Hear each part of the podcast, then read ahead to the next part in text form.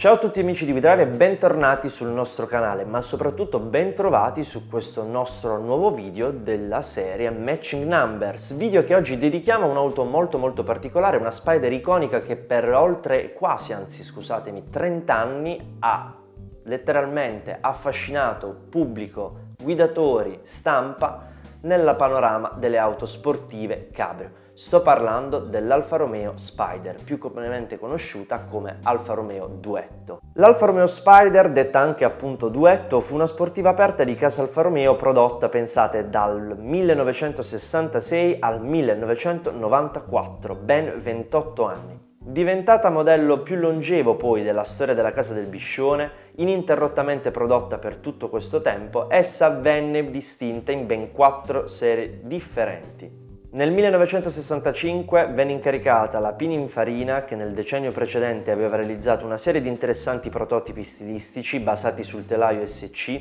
per partire su una base stilistica di questo gruppo, guidati poi da Aldo Brovarone e supervisionati da Franco Martinengo, furono capaci tutti quanti di realizzare un bozzetto che riuscì ad approvare e ottenere un consenso notevole in casa Alfa Romeo. Il duetto, così chiamato, fu l'ultima vettura nata sotto lo sguardo della carrozzeria torinese, che venne poi a mancarne, con il suo capostipite, poche settimane dopo la presentazione al pubblico, avvenuta il 10 marzo del 1966, durante il 36 Salone di Ginevra. Particolare menzione va fatta poi per la scelta del nome, dove fu indetto un concorso dal titolo Spider 1006, dategli il nome, diventerà famoso. Esso vedeva in palio un esemplare della nuova Spider. In seguito poi ad una larga distribuzione di apposite schede per la proposta appunto del nome in tutti i concessionari d'Europa, furono raggiunte oltre 140.000 schede, delle quali ben 15.000 solo dall'estero. I nomi più gettonati furono Pininfarina e Pinin, in onore ovviamente del grande carrozziere appena scomparso. Tuttavia il gruppo Alfa decise di optare per la terza classificata, duetto, con significato quale armonia doppia. Partiamo col modello più iconico, il più antico, la prima serie, detta anche più comunemente Osso di Seppia, conosciuta ovviamente ai più grandi di voi per il film Laureato con Dustin Hoffman. Nel 1966 venne appunto lanciata nella variante Spider 1006, dotata di un motore 1006 in comune con l'Alfa Romeo Giulia Sprint GT, nella versione però più potente denominata Veloce. La forma, come la casa si affrettò presto a precisare, richiamava appunto un osso di seppia, ovvero la conchiglia del mollusco cefalopode, in virtù del frontale e della coda arrotondati, raccordati da delle fiancate convesse con linee di cintura piuttosto basse. La coda era rastremata trasversalmente e longitudinalmente. Per la meccanica invece venne adottato un nuovo autotelaio, quello della Giulia, accorciato però con un passo di 2,25 m. Il motore fu quello classico 4 cilindri bialbero da cubatura pari a 1570 cm3 in lega leggera che sviluppava ben 109 cavalli a doppio carburatore. Nel 67 alla già celebre 1006 fu poi affiancata la versione definitiva, quella un po' più sportiva, conosciuta come 1750 Spider Veloce, che, al contrario della prima, montava un motore più potente capace di erogare ben 118 cavalli. Nel 1968, poi successivamente, al fine di poter offrire una duetto ad un prezzo inferiore, fu affiancata nella produzione anche una versione un po' più economica, definita Spider 1003 Junior, che si distingueva esteticamente per l'assenza della calotta ai fari anteriori, per i deflettori fissi e per una diversa posizione delle gemme laterali delle frecce. Il motore però rimaneva lo stesso della GT 1003 Junior, con una cilindrata di 1290 cm3 ed 89 cavalli, un po' meno rispetto alle altre. Nel dicembre del 68 la Spider 1006 venne messa fuori produzione, rimanendo in produzione la 1750 Spider Veloce e la più piccola ed economica Spider 1003 Junior. Passiamo adesso invece a parlare della sua seconda generazione, più comunemente anch'essa conosciuta come coda tronca.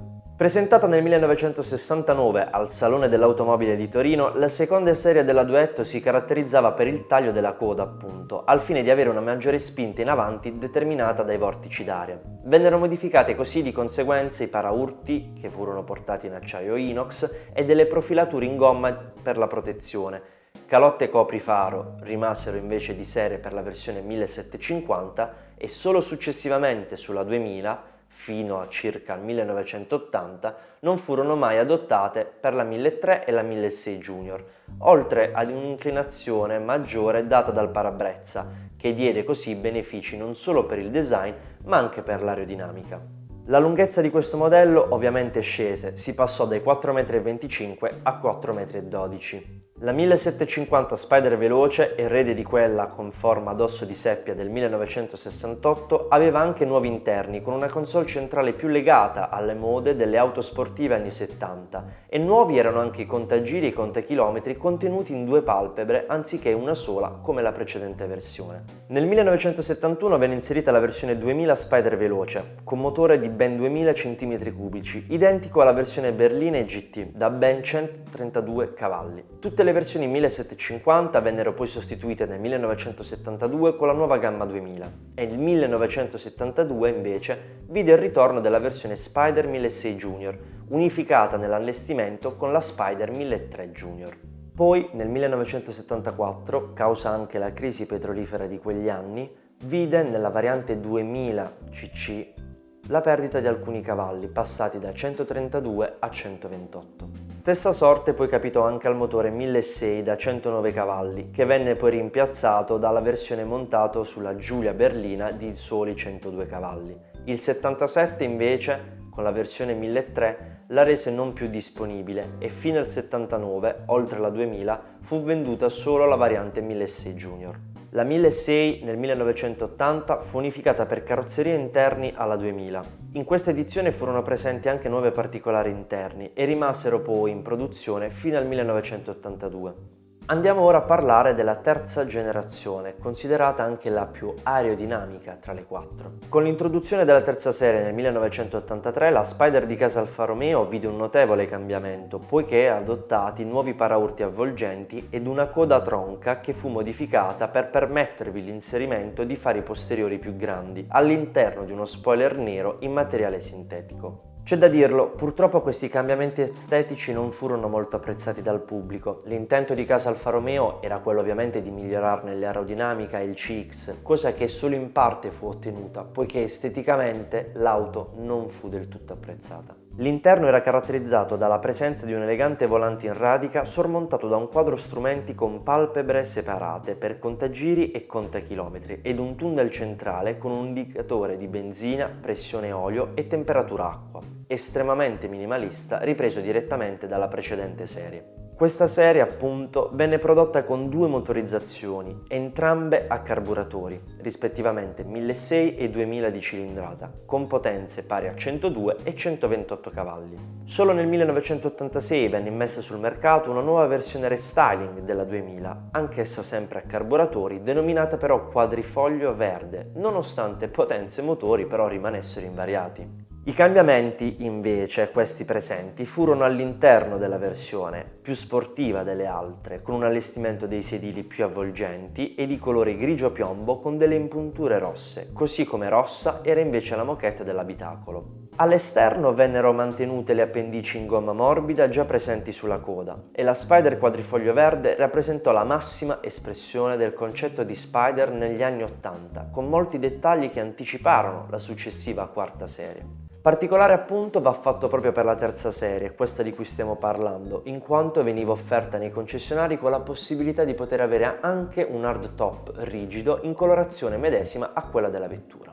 Arriviamo però adesso alla quarta ed ultima serie, quella forse per noi giovani un po' più conosciuta. Nell'ultima, la mano di Pininfarina realizzò una linea pulita e filante, eliminando tutte quelle appendici che la rendevano e la appesantivano una macchina meno sportiva rispetto a quest'ultima, così da darle un look più snello e decisamente accattivante. I paraurti integrati furono incassati e resi dello stesso colore della carrozzeria. Il marchio sullo scudo anteriore venne rivisto e le minigonne laterali furono sostituite da dei copri longheroni. Nuovi furono anche gli specchietti retrovisori elettrici regolabili dall'interno della vettura e i gruppi ottici posteriori furono anch'essi ridisegnati sullo stile dell'allora Miraglia 164. Per quanto riguarda la meccanica, essa rimaneva invariata e la Spider venne offerta anch'essa in versioni 1600 da 109 cavalli e 2000 da 126, questa però ad iniezione elettronica dotata di variatore di fase.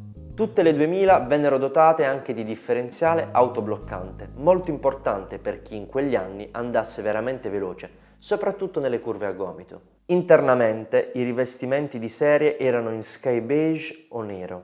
La quarta serie venne prodotta in 18.456 esemplari e venduta in principalmente tre versioni, la 1600 a carburatori, la 2000 a iniezione elettronica e la 2000 a iniezione elettronica catalizzate. Tutte erano offerte con la possibilità di avere hardtop rigido, invariato rispetto alla terza serie come accessorio nel 1990 vennero poi inizialmente proposti classici colori come il rosso alfa, il verde inglese, il grigio metallizzato o più canonici nero, bianco, rosso proteo, colore rosso perlato tra l'altro più chiaro presente anche sul prototipo Alfa Romeo Proteo. Ma fu solo nel 1992 che Alfa Romeo decise di inserire nella palette colori come optional l'iconico e straconosciuto giallo ginestra con interni neri, questi ultimi che diventarono poi di serie anche per altre colorazioni sempre dal 1992. Venne poi offerta anche la possibilità, come optional, di poter avere degli interni completamente in pelle rossa, abbinabili magari con classici colori esterni quali nero o bianco. Per quanto riguarda il mercato americano, tutti i modelli esportati oltreoceano furono poi dotati, ovviamente, di aria riscaldabile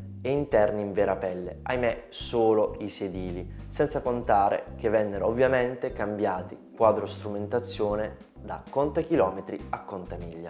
Essa era disponibile con tradizionale cambio manuale a 5 marce o in alternativa con un lentissimo cambio automatico a ben sole 3 marce. Le versioni poi denominate Spider Veloce vennero esportate non solo in America ma anche in Canada e in Giappone Peccato però, quelle rimaste in Italia furono pochissime. Bene ragazzi, che dire, anche questo video dedicato ad un'altra Alfa Romeo è volto al termine. Io però non posso far altro che ricordarvi due cose molto importanti. La prima è che i prossimi episodi saranno anch'essi dedicati ad altri modelli iconici della storia della produzione dei veicoli della casa milanese, però un po' più moderni rispetto a questo qui e al precedente di settimana scorsa. E l'altra, molto più importante per noi, è che voi partecipiate attivamente ai nostri video, quindi basterà commentare qui sotto, chiederci informazioni, curiosità, parlare insieme di questa vettura molto molto bella e particolare, soprattutto perché a me piace tanto in quanto è cabrio, è una spider, e non dimenticarvi di iscrivervi al nostro canale lasciando anche un mi piace a questo video, seguendoci soprattutto sulle nostre pagine social Facebook ed Instagram e di non dimenticarvi mai del nostro sito www.widrive.tv dove potete trovare tutti i nostri prossimi articoli. Ciao a tutti!